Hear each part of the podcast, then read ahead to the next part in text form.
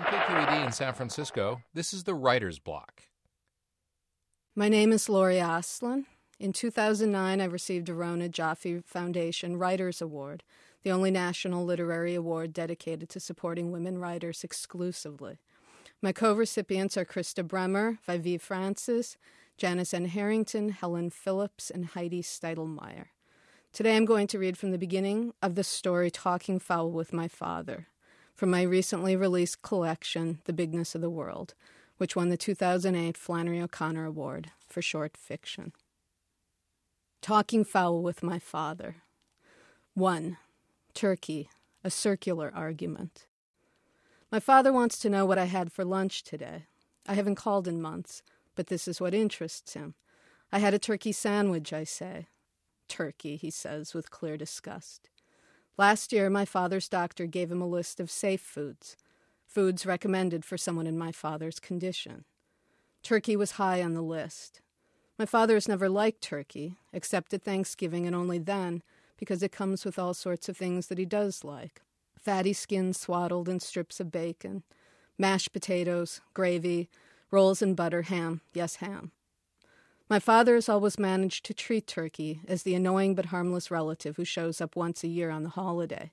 But now, now turkey has become my father's enemy.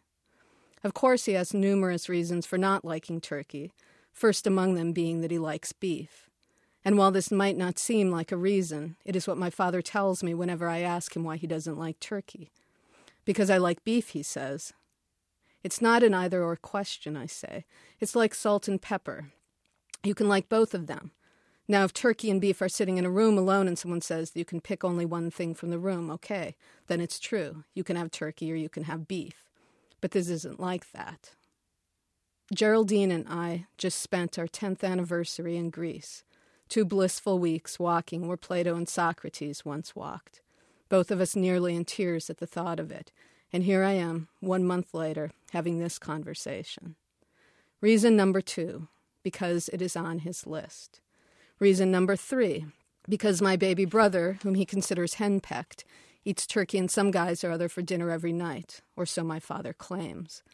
The one time that Geraldine and I visited my brother and his wife at their overly child-proofed house in a suburb of the Twin Cities, the four of us and their five children ate lunch together, turkey sloppy joes for the record, while discussing the pros and cons of my brother's retirement plan.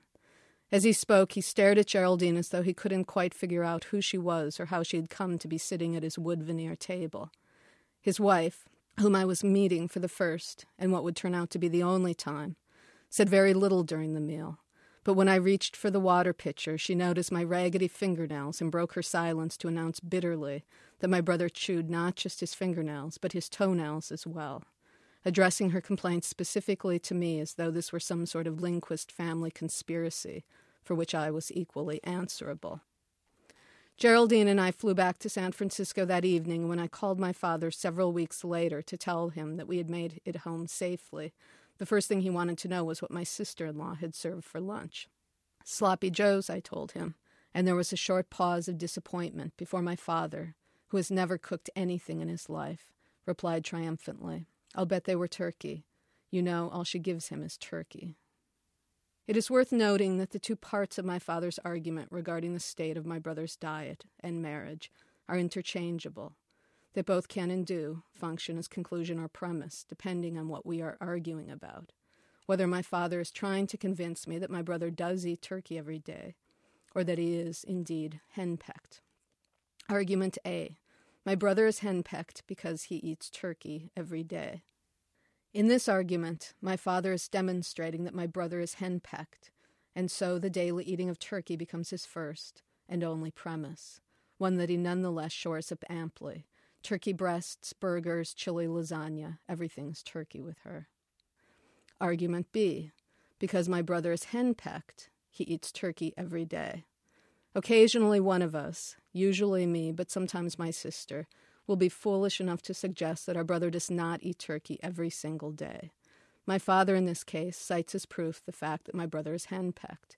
His argument's succinct and unshakable. Of course he does. She doesn't even let him wipe his own ass. Two. Roasted chicken, a study in semantics. The cafe in Fentonville has two broasted chicken specials, my father begins the conversation, not bothering with more standard pleasantries. Mashed potatoes, a roll with butter, gravy, some kind of vegetable or other. It is as though he is reading love poetry over the phone, his voice greedy and helpless.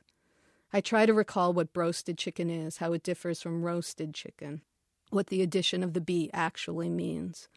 But the word has been dropped into the conversation with such ease that I know I cannot ask him to explain. Broasted chicken, he would reply automatically, the words so familiar to him that they are their own definition. Then, after the slightest pause, he would say it again, broasted chicken, asserting the words in a way that means both, you never visit, and what kind of world do you live in? It is true that I visit infrequently, once every three or four years, just as it is true that I live in a world devoid of broasted chicken, which is not to say that there are no broasted chickens in San Francisco. Of course there are. There would have to be. Sometimes, when I have not called my father in a particularly long time, he will begin the conversation by announcing, a lot has changed. Then he will proceed to fill me in on events that happened years ago as a way of making clear my neglectfulness. Your sister got married, he will say, though my sister has been married for seven years and has two boys, odd little fellows who refuse to speak to me on the telephone because they are busy cutting. Each boy has his own cutting box, a cigar box in which he keeps a pair of blunt-ended scissors and his most recent clippings, advertisements for cereal and batteries, as well as carefully snipped photos of dead ducks and elk from his father's hunting magazines. When I ask to speak to them, my sister holds out the receiver, and I hear Trevor, who just turned six, saying, "Tell her to call when we're not cutting." All they do is cut, my father complains. My sister has told me that they are afraid of my father, afraid of his largeness, of the way that his feet seem poured into his shoes, the flesh straining against the laces so that they can no longer be tied.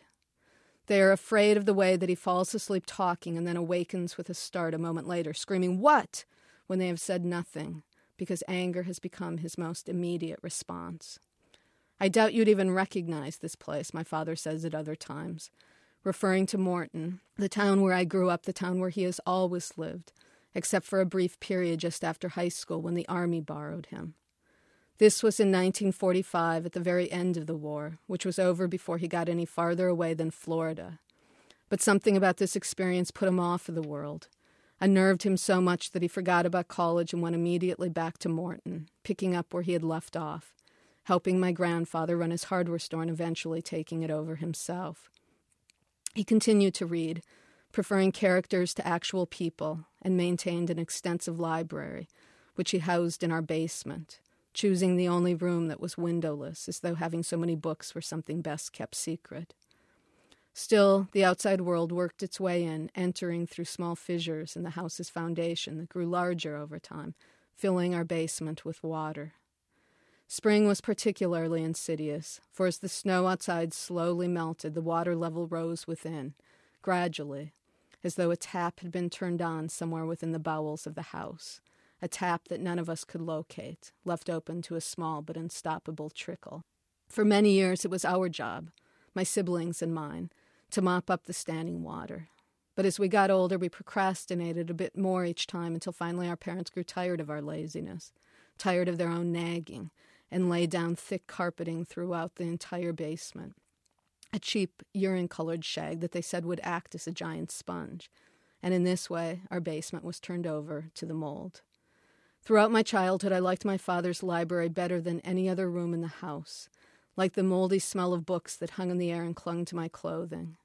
In fact, I considered this the natural odor of books and wondered, each time I checked out a book from the school library, what they had done wrong that caused their books to smell as they did, of paper and ink and the sweatiness of children's hands. My father proceeds to give me an oral tour of Morton over the phone, block by block, resident by resident, as though proving my absence to me.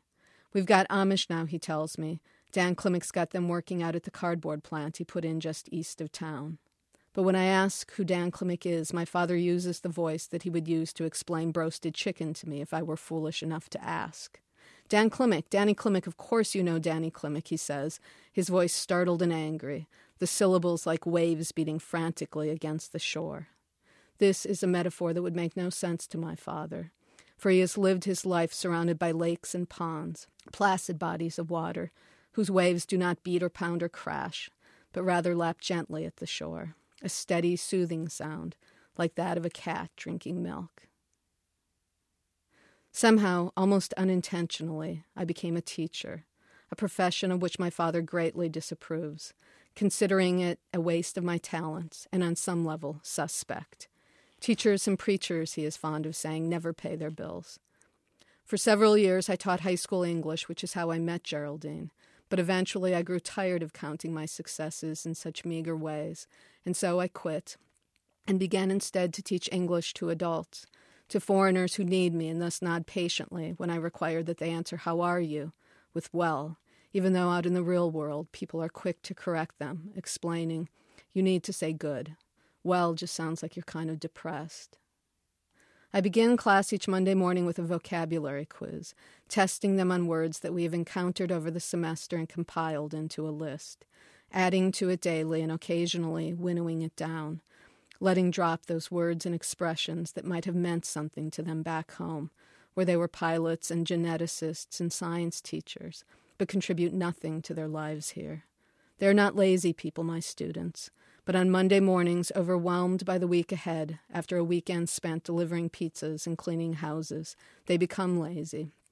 They become lazy, and in their laziness they write things like, "Threaten is to make a threat," and "A shoplifter is someone who shoplifts," knowing, of course, that I will mark their answers wrong, that I will write in the margins next to them, "A word cannot be used to define itself." Three. The pheasant as overt symbol. My father wants to FedEx me a pheasant. "A pheasant," I say. I doubt that FedEx delivers poultry.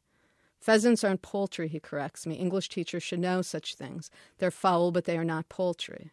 Poultry is domestic. I shot this bird myself out near the pond on Lacander's farm." For the last year, according to my sister, my father has been using a broom as a cane, bristles up, leaning heavily as he goes from bedroom to kitchen, from kitchen to bathroom. I am fairly sure that this is the first broom he has ever held in his life.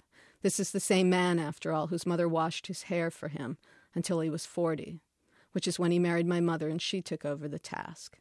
"When," I ask, keeping my voice casual, "when did you shoot it?" "How would I know when I shot it?" he replies impatiently. "Well, when was the last time that you hunted?" I ask, feigning ignorance. I know the answer to this, know that he has not hunted in five years because my brother-in-law, Mike, who used to take my father hunting, stopped hunting five years ago after his brother, while looking up and tracking a flock of mallards with his eyes, tripped over a rock and discharged his gun into Mike's buttocks. The doctors were able to extricate all of the shot, but for weeks sitting had been uncomfortable if not downright painful, which meant that Mike had also had to endure the embarrassment of explaining to his clients why he suddenly preferred to stand during sales calls.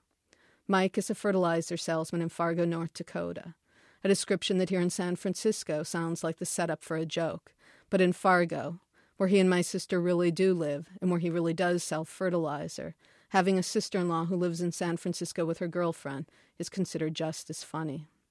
I like my brother-in-law, whom I have only met twice, both times during visits that Geraldine and I made to Fargo. The first time we shook hands and he said that I was like a plague of locusts, visiting once every seven years. I laughed because it was funny and sort of true, wondering whether the illusion was inspired by religion or profession. I suspected the latter. Locust plague struck me as the sort of thing that a fertilizer salesman from North Dakota would know about. "Locusts are actually the only invertebrates considered kosher," said Geraldine, addressing both of us, though she and Mike had not yet been introduced. "Really," I said, and then, "Mike, this is Geraldine." They nodded at each other in a decidedly Midwestern way, though Geraldine is anything but Midwestern. "Yes, not all species, of course," she continued, her tone turning cautionary. "Actually, I believe that only the Yemeni Jews still know how to determine which species are kosher." "Are you Jewish?" Mike asked Geraldine, who, despite the deceptive first name, is Jewish, though Jewish strictly in the "isn't it interesting that locusts are kosher" sense. "Yes," she replied, "culturally speaking." Mike nodded deeply as though this were a distinction of relevance in Fargo, North Dakota. Later that afternoon, as we sat playing with the boys, my sister turned to Geraldine and said, "I hear you're Jewish." News travels fast, I said. Jewish, said Mike's mother, who was also visiting for the day, though in her case, from just sixty miles away, a town called Florence, which is where Mike grew up. Florence, North Dakota, my sister had informed me, was even smaller than Morton, about a third the size, which put the population at around seventy people, two of whom were sitting here in front of me. There was something vaguely impressive about this. You know about the Holocaust, Mike's mother said. I could see that Geraldine was bothered by this question, and she remained so even later, when I explained to her what I knew to be the truth. It wasn't that Mike's mother believed Geraldine might actually be unaware of the Holocaust, but rather that she was establishing her own awareness, broaching the subject the way that we are taught to where I come from, by turning knowledge into a question. Of course, only I could tell that Geraldine was annoyed. When she answered, her voice was gentle, reassuring. Yes, she told Mike's mother she did know about the Holocaust, and Mike's mother nodded, pressing the back of her forked tines against the crumbs of her rhubarb cake. It was a terrible thing, she said. To subscribe to the Writer's Block and hear more stories, visit k q e d dot org slash writers block. The Writer's Block is produced by K Q E D.